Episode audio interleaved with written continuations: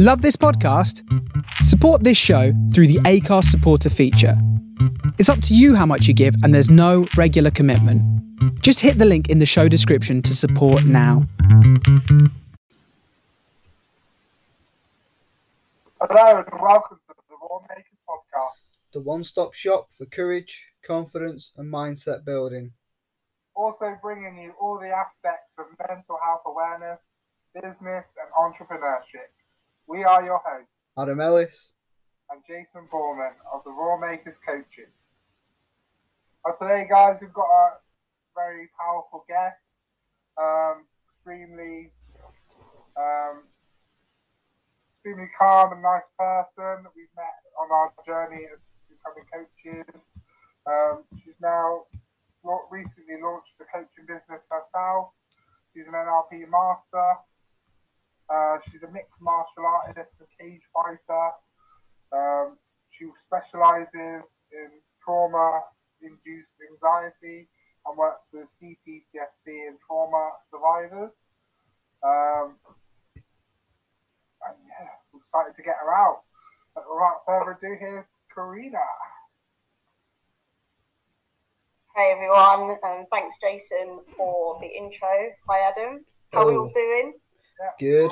good. Thank you for joining us this evening. Um, You're very welcome. It's a pleasure to be here, actually. I've watched your other stuff, and if anyone's not watched it, they need to jump on and watch it, start following you guys, subscribe, make it happen. yeah. um, um, cool. um, there's a lot of value to be had if people do that as well. Uh, absolutely, absolutely. So, you, can you tell I'm an empowerment life coach from that in, from the way I came on? Is it obvious? Yes. So that was a short intro. Uh, I know you've got lots more to say on what you do and what wait, what's brought you to here. Um, so if we can just have like a little bit of a elaborated story from your point of view and what you want to put in there and how you feel you can bring um, your Five. Sounds good, sounds good. Thank you, Jason. So, so yeah. So what I'm gonna do is just take take your audience on a little bit of journey, a little bit of a journey, so um, they understand my story a little bit, and which which helped me to derive to where I am now as an empowerment life coach that specialises in trauma-induced anxiety. And I'll just touch down on what exactly is that, um, but the story will make that that caption make sense as well at the same time. So let me take you back to little Karina, who was born like in the seventies, rock and roll, or towards the end, Elvis died. Um, and so by the age of three days old, um, I was put into a children's home by the age of three days old, okay? Um, and the reason why I was put into the children's home was for my safety, um, because there was physical abuse that was happening, um, and they were becoming very concerned about my health. Just concerned about me around that time because I was, I was three days old. My, I've got a brother who will come later in the story, but he's two years younger than me. Okay, so born and bred in Hackney, East London. Any of you guys know it? If you're not part of the U K, it was in those days a proper rough area in the U K. Most people didn't really have a lot of money, and now it's very different. It's a different vibe, a different lifestyle there now. Um, so what happened was my parents. Um, did not quite get on. You know, I was born quite quickly from when they got together. So um, they didn't actually, probably didn't understand how to look after a child. That's what I kind of started to install in myself, and that's what it came down onto. My biological mum had, uh, um, like, it wasn't uncovered properly, but she had mental illness, okay? But it, it wasn't really, it hadn't shown up properly. Um, so I was in and out of care because of that reason, because of the physical abuse. Um, day thirteen, I was taken back into the children's home with bruising on my face. I obviously had been beaten up. I don't know how you can beat a child up like that. And that obviously, you know, reading that after um, when I got my report and stuff, it, it actually affected me. But let's move forward from that. So I was basically, by the age of three, I was put into a children's home properly, like for a proper duration. My brother had just been born, um, but sadly the authorities did not do what they said they'd do, and my innocence was taken. Okay, I'll, I'll phrase it like that to keep it the level calm, okay? Um, and that really affected me as a young, as a, a child, you know, that's still growing. That's only three years old. I had no one to talk to. There was no one there that I could actually speak to, and I had no voice. That's quite important, the no voice thing, okay? Um, mental illness got worse on my biological mum's side. Um, again, it was still not really uncovered properly, and a lot of the signs were missed. By the age of six, I was then around six years old, I was adopted. Um, so my brother and I were adopted um, into a family. Um, and um, the cultures, a, a Guyanese, West Indian kind of, they say West Indian, actually South American, but that's how they class themselves, um, household. So really strong accent, didn't have a clue what our mum and dad were saying, um, but I, I, I couldn't believe it, but I actually had a mum. I couldn't believe that something like that could happen to me, and I was finally going to have the life that I deserved. Like, as a kid, you watch Disney stuff, you know, you watch cartoons, like even Tom and Jerry and stuff like that. You just think, yeah, this, you know, life's fun. There's there's great stuff that's going to happen. Um, but that was about to go terribly wrong. Um, so I was still being allowed to see my biological mum. Uh, my brother wasn't that bothered because he was younger. He wasn't bothered. But when you're a little girl, you kind of want to see your your mum, um, even though you got another mum. Um, and at the time, she'd given birth to a, another child, which was my other little brother. Um, and this, his name's Yusuf. Um, and I was I was allowed to go and see him. I'm not sure why they allowed me. I'm not sure why they didn't, you know, keep an eye on what, what was going on with her and the new partner she had and so forth. Sadly, um, her mental illness went out of control and she took my brother's life. Um, he was nine months old at the time. Um, and yeah, the shock of that, like literally, It, it, at that time, I was like seven years old. It completely broke my heart, and I'm seven. Um, but at that time, I also realised I did have a mum, and I didn't quite understand that this brother was not going to come back. So I lived in a state where I thought he was alive, and I made that a reality. Okay, so I'm, because I made it a reality, although I missed him, it felt like he was with me, but it meant I wasn't living in the real world. So as I trans transitioned and got, got older, it felt like he was still there. I created something that wasn't real, but what happened was that actually ended up protecting me. By the age of eleven, I was um, in a lot of pain, tummy pain. I started becoming very unwell, um, and I was diagnosed with ul ulcerative colitis. Um, and by the age of fourteen, I was diagnosed with Crohn's disease. Okay, so I do have Crohn's disease. So Crohn's disease is, is um, you know, one of the key things that causes it is inflammatory bowel disease. Okay, so inflammation is caused in the body when there's stress in the body, whatever type of stress, could be trauma, as in physical trauma, mental trauma. Like I had that, and I was uh, fourteen. So I'm going to move forward a little bit now. So by the age of uh, twenty-three. I had my bowel removed, and I, I remember like being in the hospital post-operation, being very, very, very, very unwell, um, and just thinking to myself, looking down. Obviously, you've got loads of padding, the, the dressings and stuff. I'm thinking, I was so sad, and I was thinking to myself, how the hell am I going to do this? How am I going to do this? And I remember that just going through my head. And I, it took me like a year to look in the mirror. I couldn't even look at myself. And I remember looking in the mirror for the first time and feeling completely heartbroken. And I just, I just was so, I become, but I became very depressed. Um, so that depression was something that was going to continue for a very long time, but I hid it very well. Okay, so even though that was the case, even though that was the shit that was happening, sorry about language at the time. Um, I had this fire, this thing inside me where I was determined to be someone, okay? But the pinnacle person in my story was my mum, because I was at the table one, one time at the kitchen table, and I wasn't, before I wasn't able to get down the stairs, but she would always come and get me. But she said to me, I'm not going to get you for breakfast. You need to come down yourself. I was so angry. I'm thinking, what the hell? Like, she knows I've just had an operation. she knows like the life I've been through, all that stuff came to me. I was like, why is she doing this to me? That's the stuff. But I was very respectful to my mum.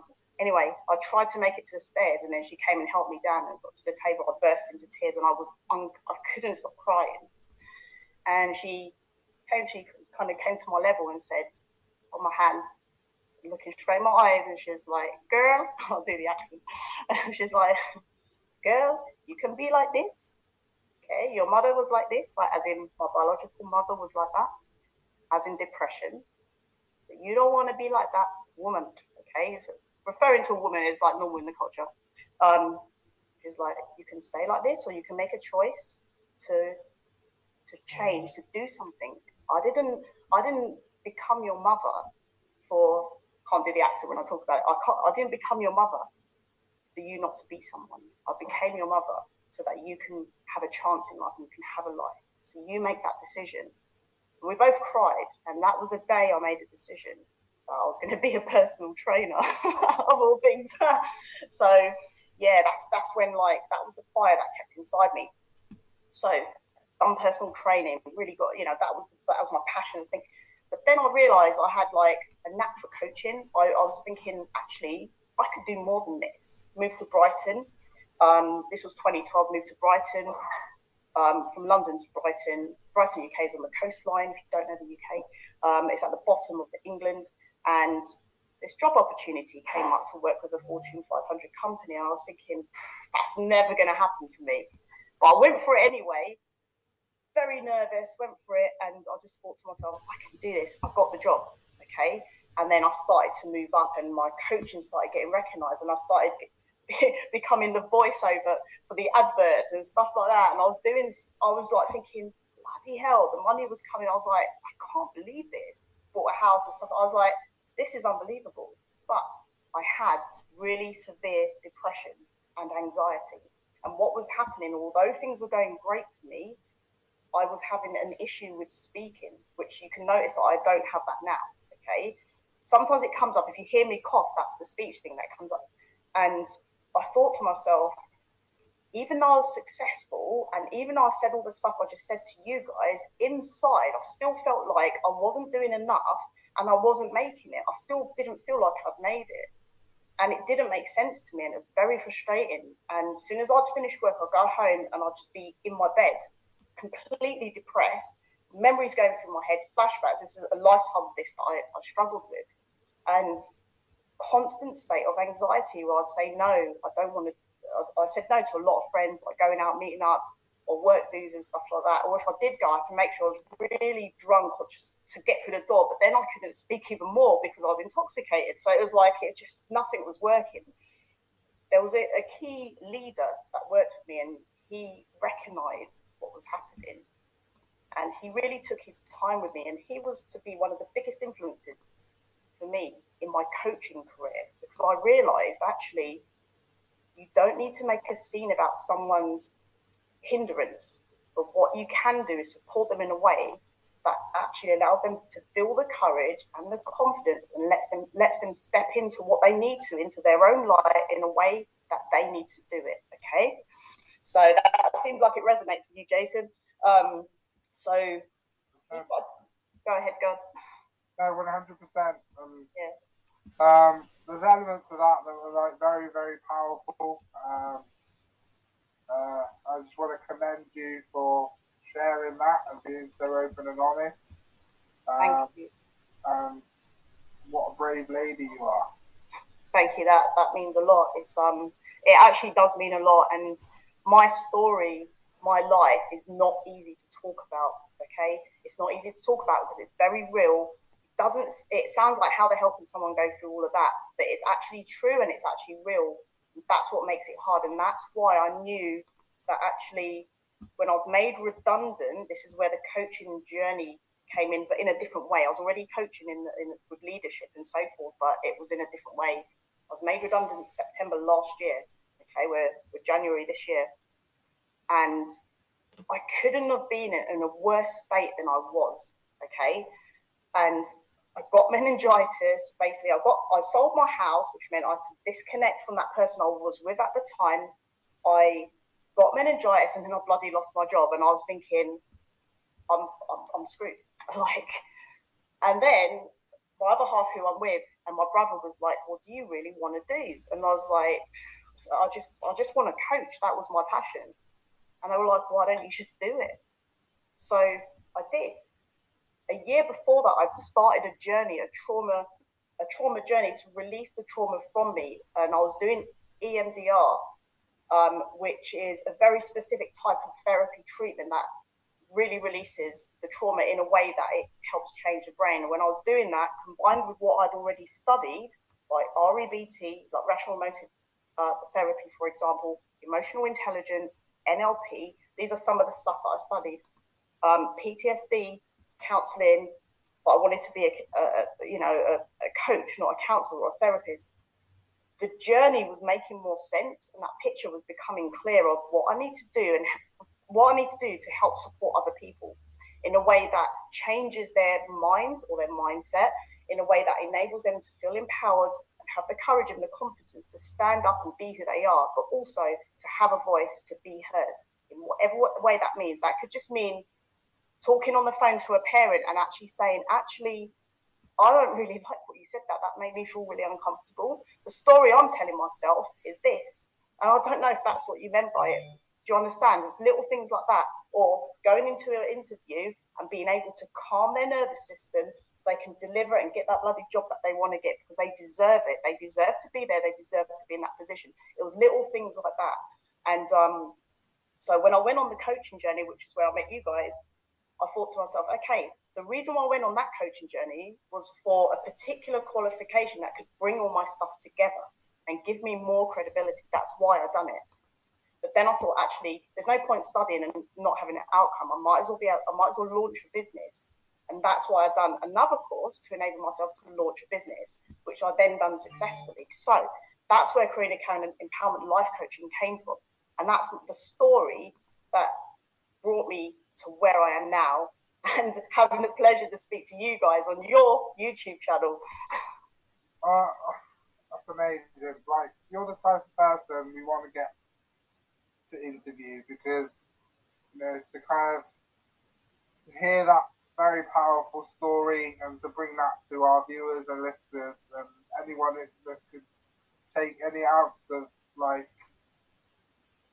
um, power from that. Um, you know, we want to just put people in front of an audience and just let them shine, basically. That's cool. Yeah. Yeah, definitely. Thank you. Thanks, Tristan. Um, yeah. Um, parts of your story are very moving. Like, you know, you've been through a lot. And, um, yeah. Um, I've probably thrown you with what to say next, haven't I? I'm just so glad that you're here, that you're doing coaching, and that you're helping other people with, like, this very much needed kind of work, basically. Yeah, no, definitely. So, so... Shall I tell you what it is I do? Yeah. Yeah, shall I explain? So let me explain. Uh, so what does it mean to to remove trauma-induced anxiety for good? So if I if I put this image in, in your heads, okay? So you have a huge puzzle, okay? And you know the, the picture of the puzzle is supposed to look how it shows you on the box, but all the pieces are upside down. That's what's happening in the brain when you've got the anxiety, okay? That's that's what's happening in the brain when you have anxiety and it's trauma-induced. What do I mean by trauma-induced? That means someone can say something to you and it's not a big deal whatsoever. Like, for example, oh my God, that so doesn't match if you're wearing clothes, whatever. But that thing attaches to something else, that connects to something else that made you feel shit when you were younger, okay? Sorry about the language. Um, so it made you feel like that when you was younger. Now, person in front of you, you is not going to know that that's the thing. You suddenly go into yourself and you suddenly start feeling like, actually, you don't want to go out anymore. Like, you don't have enough clothes. Then you look at your hair and you start finding stuff that matches that theory, okay? And I know you guys touch on the mindset, and this is where the mindset thing comes on, although sometimes I call it something else, okay? But let's go back to that picture of that puzzle, that all the scrambled pieces, okay? Some pieces are the right way up and some pieces are the wrong way wrong way down, right, or right, right way down, whatever. Um, and you're looking at it and you're thinking, okay, there's some bits, you know, that goes there, and you start doing the edges. A lot of people start doing the edges or bits that you can see, right? So that's a normal way how the brain should work, okay? So the, the, the pathways, we think of the pathways or the bits that the puzzle sticks together. That's a normal thing, okay? I'll take it back. So you're a child, you're crying, and the parent comes and soothes that cry for you, okay? You can't speak because you're a child. If you're an adult and you're in pain, you will cry, you'll be like, damn, that really hurt. So you're playing football, you got kicked in the shin. That really hurt. But you can't do that as a, as a baby. So the parents are pinnacle to the growth of the child. And when I say parents, it could be guardian in, in any state or form. It could be a grandparent. Sometimes different families are different selves. Now, if you've got a child that's crying and they're not getting attention, or if they're crying and something's taken away, so they're meant to be fed, but they're not fed, that food's taken away, and the adult becomes the trauma for that child, okay? The trauma's not, this is from Gabor Marte, like he's a, a famous doctor. Trauma is not what happened to you. It's what's happened inside you because of what happened to you. Okay. Like a scar. Like yeah, exactly. So, same God, your kind of being, it stains your being, and it's like there until it, um,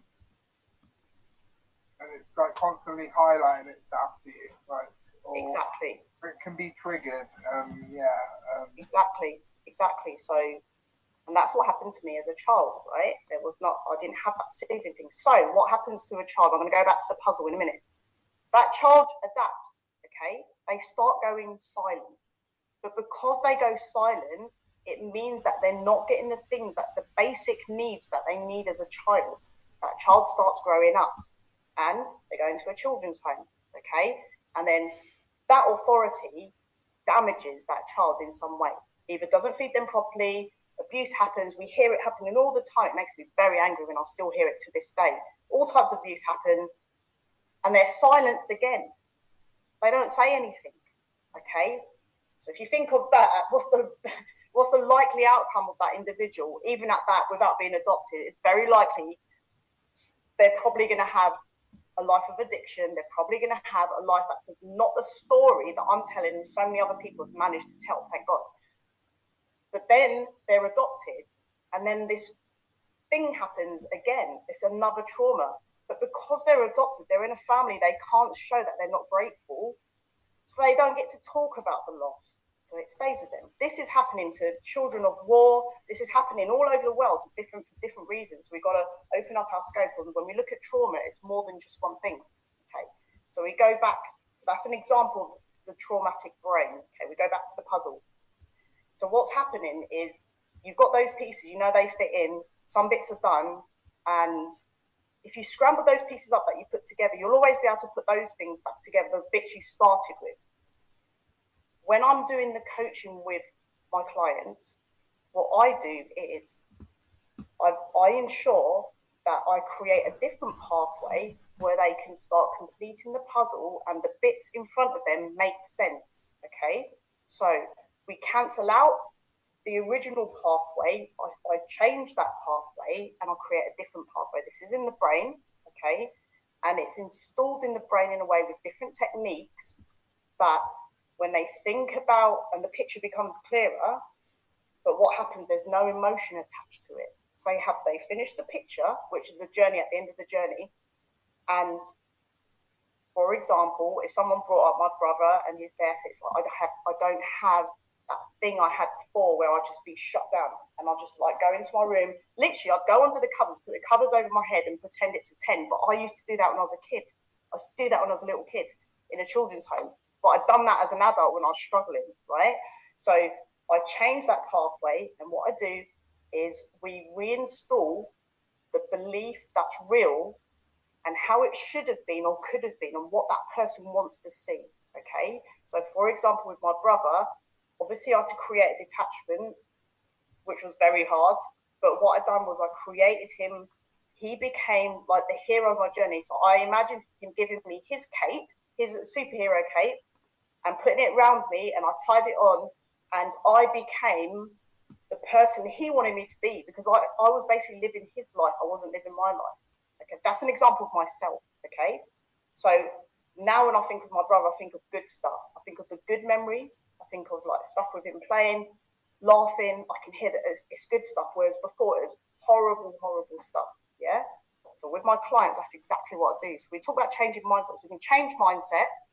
What I do is a little bit different because I'm actually working with the science of the brain in a slightly different way. But am I working with mindset? Yes, but it's a slightly different way. Because if it's trauma-induced, it means we have to really find the little bits of the trauma, the roots of it, put it into a picture, and then reframe that picture, basically. Yeah. So can, I, can I ask, like, on all the sort of techniques that you know to help people with trauma, so I would use timeline therapy and dissecting a memory and eye integration. So where do those, and they're all kind of from N L P, um, because that's the type of coaching that I've learned and what I implemented. Yeah.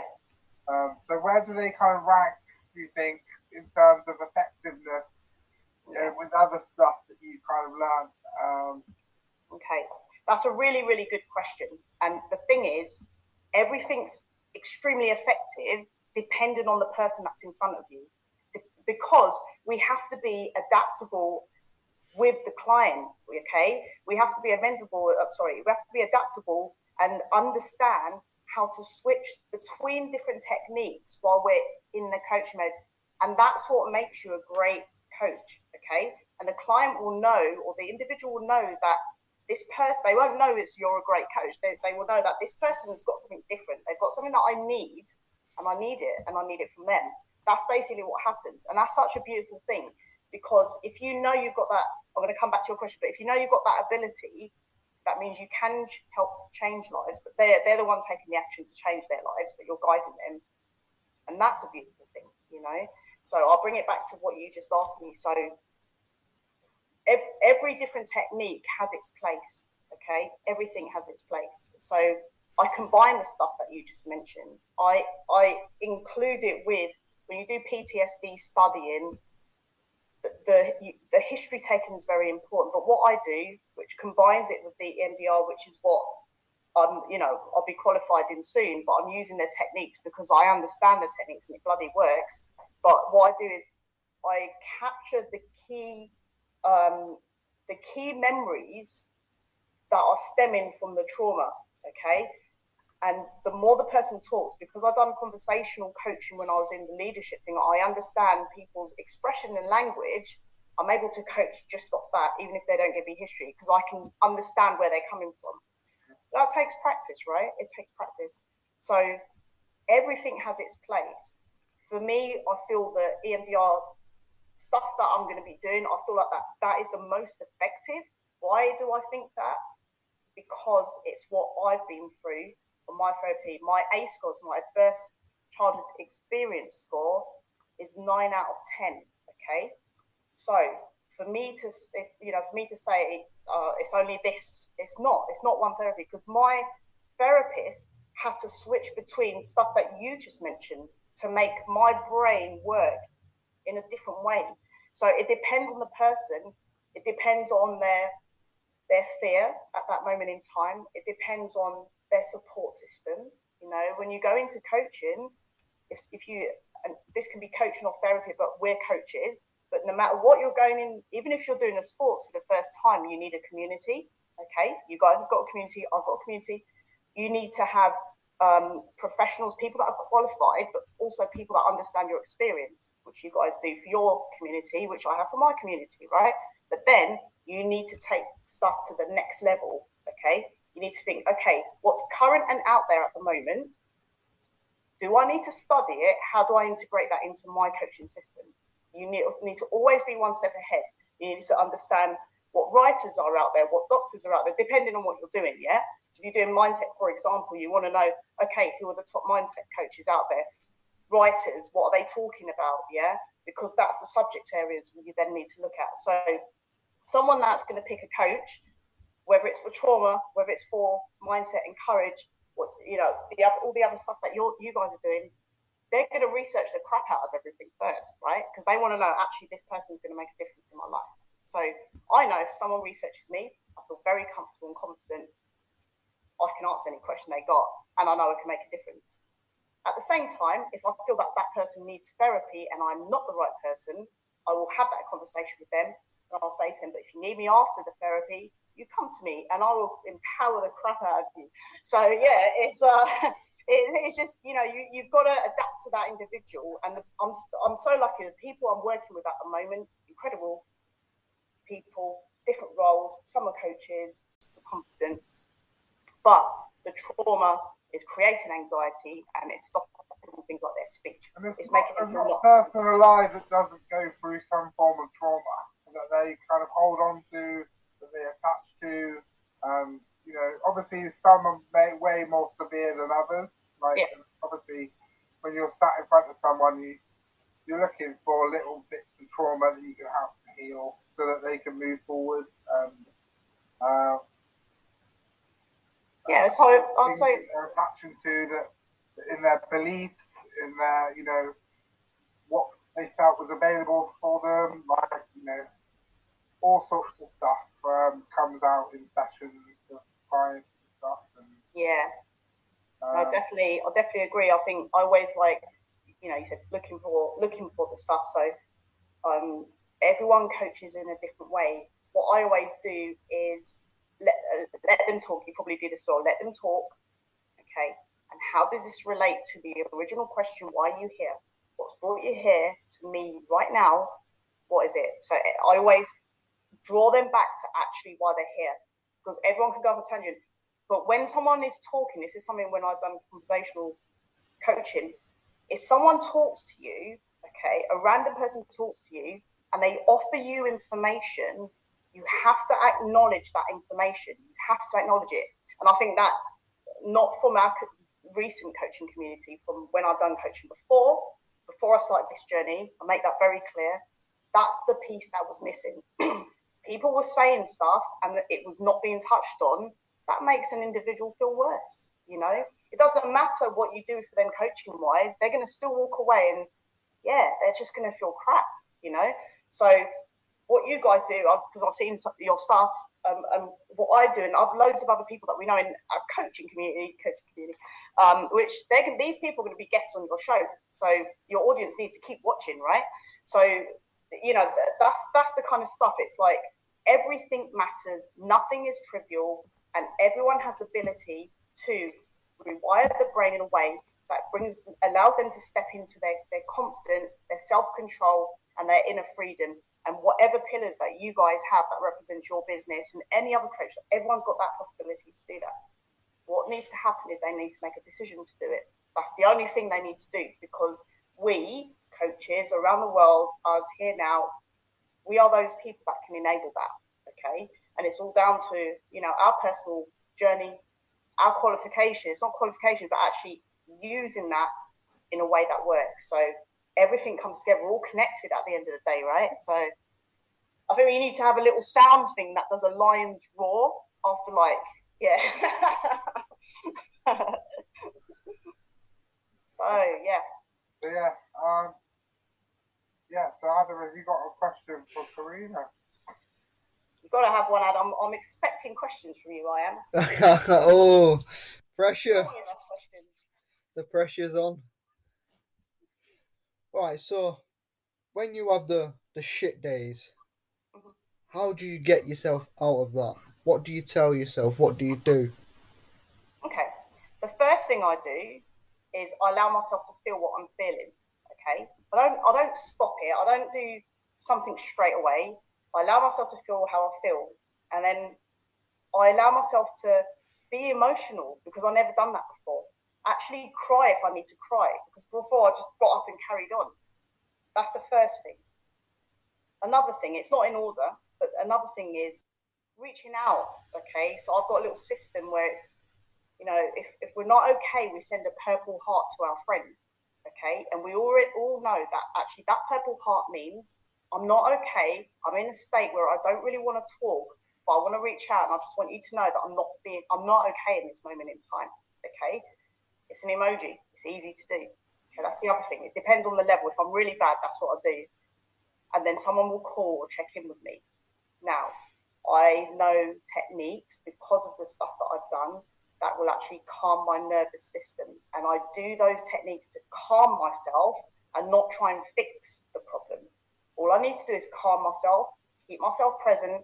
I've got a habit of just looking at my hand and it's like, I'm here, I'm present, I'm here right now. It's the easiest, quickest thing I can do.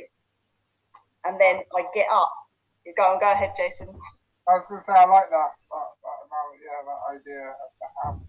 Yeah, you just just look at something. So, because if I'm, sometimes it happens when I'm walking out, you know, I might be at a house and then might be triggered, and I just suddenly feel this like dark clouds come over me. And I'm just like, it's okay, you're fine, everything's fine, you're not in danger right now. I'm so wired to prepare for danger that, you know, I don't. That must stem, that must stem from your emotional intelligence training, right, as well, like. So that's that's a huge part of it. That's a huge part of it. Yeah. Learning to kind of process externally, if you know what I mean. Yeah, not so internally, not taking it out on yeah. what's going on, if you know what I mean, and analyze how you are in yourself right in this moment. Um, notice what you notice, uh, feel what you feel. That's why I love when you said, "I just feel." Yeah, yeah, it's so important. I, I've, I've, I've, um, sorry, go ahead, say that again. I just, yeah, I was going to say, you, you don't try and stop it, you don't suppress it. You don't want to kind of further harm yourself or create trauma, right? So it's kind of to notice what you notice and know that it's okay to feel any emotion in any moment that you need to feel.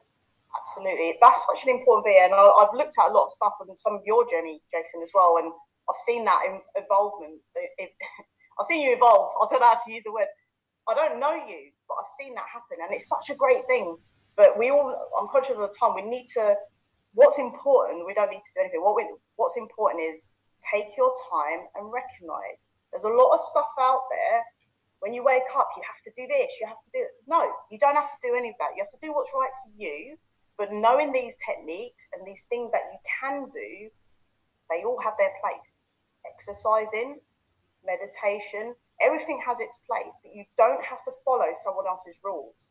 But what's important is you have those things in place. If you need those tools, those techniques, you use them, okay? You keep calm, you keep centered, because you're freaking amazing. That's what I always say to us. I'm like, you're amazing. Like, look where you are. Everything's fine. There is no danger right now. And I'll do the calming techniques. I do a body scan. So your audience, you need to release that to the audience at some point, where you take your time, you close your eyes, and you think, okay, I've got this digital scan, a scan like I'm a robot. It's going to start from the top of my head, and it gradually goes down. Do I feel anything in my head? Is there anything uncomfortable? Actually, my brain's hurting. Okay, let's look at that. Is there a shape or colour to that? Yeah, it's a dark cloud. Okay, what do you want it to be? Bloody rainbow. Okay, let's shift that. Just take your time.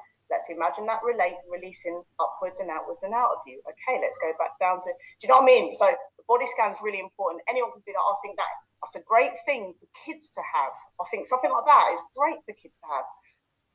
So if there's any parents out there, maybe try it. Um, but maybe you've got to release. Um, you know, it's um, very visual and it's an easy process for them to understand, right? Exactly, um, exactly. And they're less like, you know, kids are less likely to want to engage in bullying and want to engage in this horrible stuff, you know, just to make themselves feel a bit better, because that's what everyone else is telling. Actually, you're in control of you. You're the master of your universe, right? Kids, you know, you, it's a different language that you need to use, but we bring it back to the adults. So if you guys can put something on, on you know, that, that explains the body scan, that'd be amazing, because I think your audience, that'd be great for what you guys do. It's amazing. Um, So it's little things like that. So hopefully I've answered your question, Adam. Um, so yeah, it's just a matter of take take my time, feel what I'm feeling, reach out. You're not alone. There's a community of people out there. Just reach out to a friend. I'm not okay. It's okay to say you're not okay. You know, don't have to worry about it. The last thing I would want is to hear that someone's done A, B, or C to themselves because they couldn't reach out, which was something that I done, and I saw that this. despair on my friends' faces, and I was just thought, damn, like all I needed to do was reach out, but I couldn't. Actually, you can. I can now. We all can. Just send an emoji, unhappy face. People will be like, "Are you right? What's happened?" Like that will make you laugh and change the energy straight away. You know, get up and move. Do go to a different room. Get ice cream in the morning. Like just do something different. No, it's your life. You do what you want. Yeah, I'm a bit naughty like that, but yeah. No, I love it. Um, I mean, yeah, I would say change your physiology. Like, yeah. That's the easiest thing to change in the triangle. You know, you've got your thoughts, you know, images that are creating the thoughts, you know, and physiology. All of that affects your state and how you're being in, in any one moment. Yeah. So the easiest yeah. thing to change is, you know, you can't feel depressed when you're doing star jump. You can't feel depressed when you're, you know, running as fast as you can from one side of your house to the other. Like, yeah, you know, just to change your physiology, like, or notice how you're sitting and how you're when you're in that kind of, you know, unhappy. Like, yeah, space, yeah. Just notice how your body is, change, alter it, and, exactly. Um, see what exactly. that does immediately for your mental state. Exactly, because basically everything you said there. Certain chemicals are released in the brain when certain things are happening in the brain, okay? When you get up and move, which you refer to as change of physiology, it changes the chemical, okay? And that's why I'm so interested, and that's why I work with stuff to do with the brain, because I understand that stuff, and I, it makes sense to me. But that's because I'm super logical, which my therapist is trying to, like, knock out of me, like, use your heart, don't be logical. I like being logical. Um, but, yeah, it's, it's that stuff. It's just about changing, you know, You ne- no one ever needs to feel they're not enough, like they're so shit, all, all this negative stuff. We do feel it because we're human beings, but the reason why we, we can change it and why we don't need to feel is because we've, we've, there's logic behind the chemicals in the brain. So if you get up if you get up and do a jog, yeah, or if you just like look in the mirror and say, I'm, I'm amazing, just look, just be silly, it will make you laugh and it, it will change your physiology. Yes, you might still feel depressed, and yet that's okay. Then you do the next step of talking to someone, reaching out to a community, join your community, join my community. Do you know what I mean? It's like you just do something because you're not alone. That's the important message. Yeah. My my motto is I make you stronger. I make me stronger. That's my motto, because every day I make me stronger. And I say that to everyone. I don't even know where that came from, but it's everywhere on my Facebook stuff. I love that. I love that. I'm really behind that movement as well. It's like, you know, Thank you have the power of, power of choice, right? And, yes. Um, and how that can change someone's whole outlook on life. And Definitely. That Definitely. internal locus of control rather than external forces controlling everything that you think about and do. Yeah, exactly. So I'll just leave with, with another thought, you know, when you're not okay and you're needing to change, bit touching down what Adam asked, you know, remember, it, just it's okay to say to yourself, you know what, these feelings have served their purpose, okay? And I'm grateful that you served your purpose in the moments that I needed you, but I need to let you go. Just saying that is very powerful, and that helps release the anxiety, because you're telling your, your brain, it's okay that you feel like this. There's nothing wrong with it. The acknowledgement, okay? Right? Like the Absolutely. acknowledgement that That's yeah, giving yourself permission. A valid part of you that you just don't need right now, like, you know. Exactly. Not that, that that you know it's not important. It's just that it's not needed right now. It's exactly. Not right now. Exactly, and we all need to have that element of fear. We all need we need to have certain things in our life because it keeps us safe from danger. Okay, it's when it starts taking over and there's an imbalance, and it's like, okay, I need to look at this, whatever it may be. Yeah, I need to have a look at this. What's happening? So. So, yeah, Adam, that was a very long answer to your question. We want to give you a chance to kind of advertise yourself on this podcast. If anyone wants to work with you, reach out to you, get help from you, like your specialist help as well. Like anyone suffering really bad with trauma, I yeah. think Karina's your go-to person. Thank you. Yeah, so just reach out to me. I think you put the link and stuff. I work very, I've got a very calm temperament. That's that's the thing that's, yeah, a bit different from one. But you will walk away feeling empowered. But what's really important is the trauma will be released, not just released for good. And I can say for good because that's how the brain works when you rewire it. That's why I, I'm comfortable saying that. You can never say something's one hundred percent. I never say that. But we can move remove those particular things that you come and say, actually, this, this, and this is affecting me, we will remove it, Okay, so you become desensitized. So when you that thing comes up or someone says this or that to you, you don't have that emotional connection to it. You're like, okay, okay, it makes me feel uneasy, but I'm all right. So just reach out. Um, definitely subscribe to these guys as well. I Make Me Stronger Movement is something on Facebook. Request to join it. That's my community. We're all one community at the end of the day. We should all be in each other's stuff, right? Because you learn new things every day, right? So, so yeah, so um, I think you'll put the link for the website and stuff. But yeah, just reach out, just have a chat. It doesn't mean you need to do full-blown coaching. Just have a chat with me. Yeah, it might be something little that we could just have a chat and release, you know? Yeah, and um, thank you so much for coming on. Um, It's been an absolute pleasure speaking with you and learning about what you do in more detail. Um, and yeah, we'd love to have you on again at some point, um, maybe in a few months' time, um, and we'll talk some more. Sounds um, good. Thanks, guys. Um, yeah, so thank you very much. Um, thank and you. Let's draw on that courage. Build that confidence. And let's get back your raw. Thank you very much. I had to do that. See you later. Bye.